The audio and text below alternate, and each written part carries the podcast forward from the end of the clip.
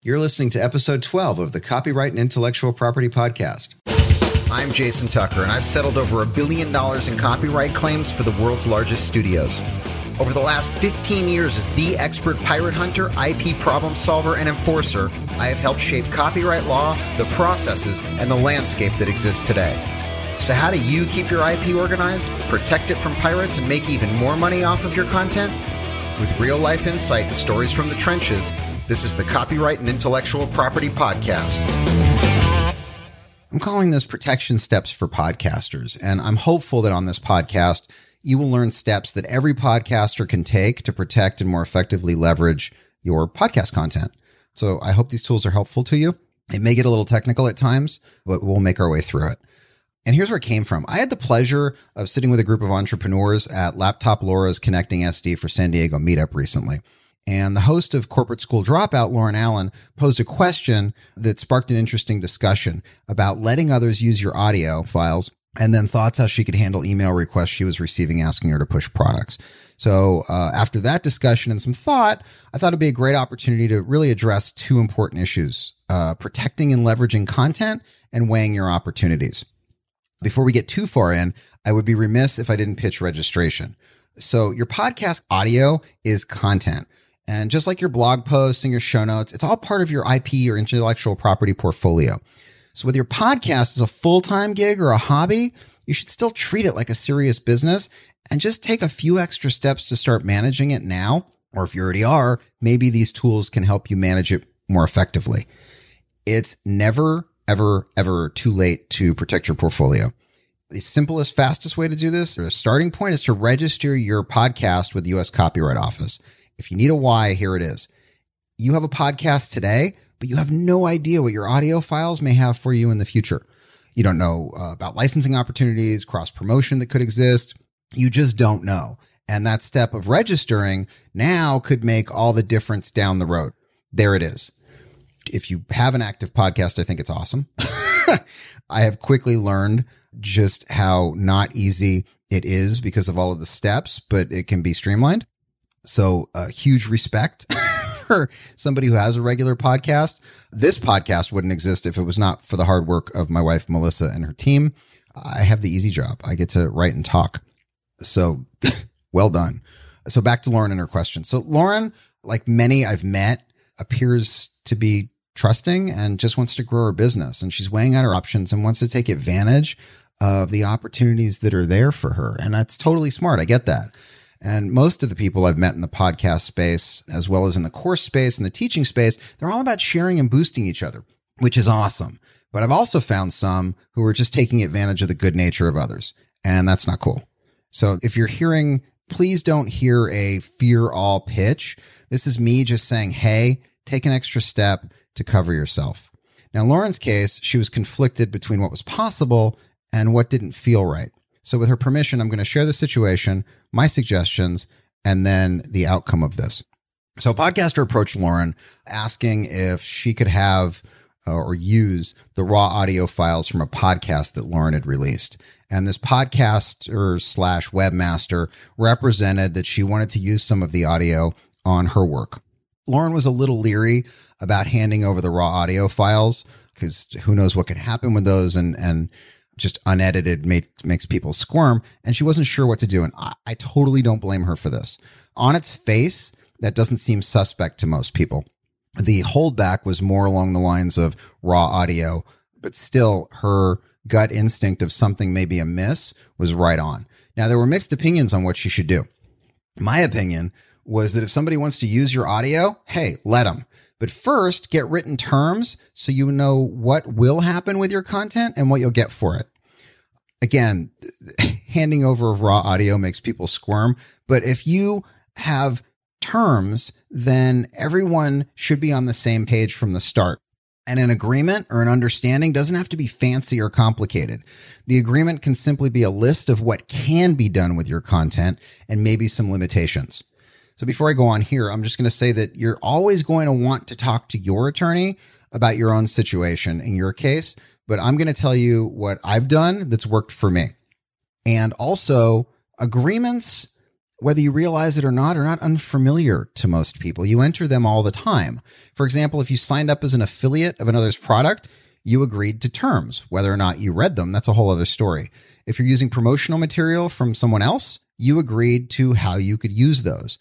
This is really no different, except again, you're setting the rules and you're doing it with your content. So, as an example, you could simply send over an email that could say, I will give you permission to use the audio I provide to you for use in your podcast. In exchange, you agree to post a link to my site, intellectualpropertyhq.com, in your show notes and plug my podcast name, the Copyright and Intellectual Property Podcast, at least three separate times during your podcast.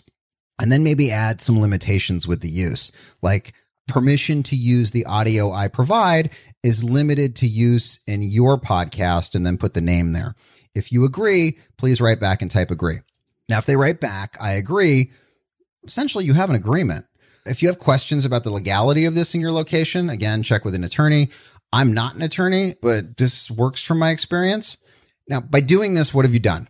You're potentially allowing your content to be heard mixed in with the content of another to an audience you may not be touching you set and agreed to terms that limit use of your raw audio to this other person's podcast. And you created an opportunity for your podcast, again, to get pushed and traffic from the link in the show notes. And you secured an agreement to all of this in like two sentences in an email. So another way to look at it is you took some smart steps up front to protect what could happen with your work, period. Now, if the other person doesn't follow the terms, you can stop it with what I'll call an electronic lasso, and that's just wrangle it back in and shut it down. You simply send an email that says, You're using my content outside of the terms of our agreement, and I request you immediately remove the content from your site and anywhere you may have published it. And I would follow that up with a DMCA takedown notice to the person who did this and their hosting company.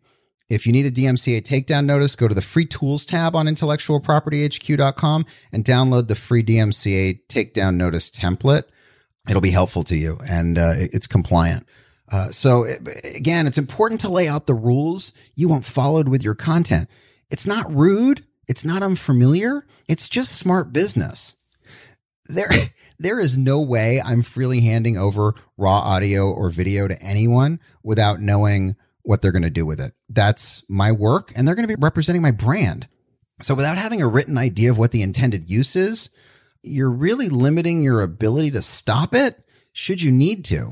So just again, just eliminate the possibility before it's a thing. That's what I mean when I say value your content and treat it like a business. So in Lauren's case, this person came back and said, no, I won't agree. Now, this makes me think the other person had other plans with Lauren's audio. It's a little sketchy who wouldn't agree to plug the person whose work you're using? It just seems off. Uh, if you think you know another reason or have something to add or a real life experience, jump into our Facebook community at Intellectual Property HQ Community and let us know, let me know, because I think this is really worthy of a conversation because it's probably happening more often than I realize. Two, get all rights to your content. So here's one for you. If you have a guest on your podcast, you might want to consider having them sign a release, giving you all the rights to the interview audio and if you're using it, video. This way you can register and own your copyright free and clear. This is important because without the exclusive rights, the other person will also have rights and they could go do whatever they want with that recording forever. Once you have the exclusive rights, people will need your permission to legally use the content. Big deal, big value. And again, you don't know what those audio files could bring you down the road. Okay, so the second part of what we were going to talk about is that marketing people were emailing Lauren asking if she would pitch their goods. And it's flattering. And, and Lauren was conflicted because she doesn't want to appear to be rude. I can totally appreciate that. But here's the deal. Marketing people are going to come at you because they need traffic for sales. You have traffic. Now, that doesn't mean every offer is a good one, and that doesn't mean you should take every good offer. If you have products to sell, then I would ignore the sales pitches and first push your traffic to your products. Second, push your traffic to those who are also promoting you or something you've used and truly believe in. Like create a real win-win. I'm all about making money, but it needs to be a good fit. What sometimes gets lost is really what a yes to another product could potentially mean to you. You spent time building trust with your audience. If you send them away, you're sending them to a funnel and an experience you don't control. So that's your fan, but that's also your customer. If something goes wrong, that surfer is going to blame you, not necessarily the place they went to. Now they may be a little upset with that place, but they're not going to forget you told them to go there. As an example, if you convert at let's say one in 200, meaning for every 200 people, one will cause a transaction, why would you want to send 200 people to a place you don't control? You can have that company or person that wants you to pitch them build a custom landing page that you can host. This way, the customer isn't completely leaving you unless they're buying. That's one simple way to protect the experience. Also, I would test the sales experience like a customer so you know what you're getting your listeners into and treat them the way that you really want to be treated, not what you say you would allow to happen to you. And again, promote yourself and your services first. So before I close out, let's do a quick recap. There's about five things here that I think we covered. If someone wants to use your audio, let them, but write terms have them advertise your site and say your name at least X amount of times, insert whatever else you want. I would suggest a link back to you in their show notes and ideally wherever it's published. Give them a non exclusive license to use the content for a specific purpose, like a podcast episode or in a story video. Embrace free advertising, but do it with an electronic lasso so you can stop use if you don't like it. If someone doesn't follow the agreed upon rules, you can revoke that license and send a DMCA takedown notice to the operator and their hosting company and end it. It's your content. It will always be yours. Don't just give it away without terms. Otherwise, it stops being yours and that creates areas you can't control. So control your branding. If you have a guest on your podcast, have them sign over all rights to that recording to you. You want all rights forever and throughout the universe in perpetuity. Don't let me freak you out. These are just simple steps to help you learn how to watch your back. Have fun growing your brand and just know there's always a way to solve an issue.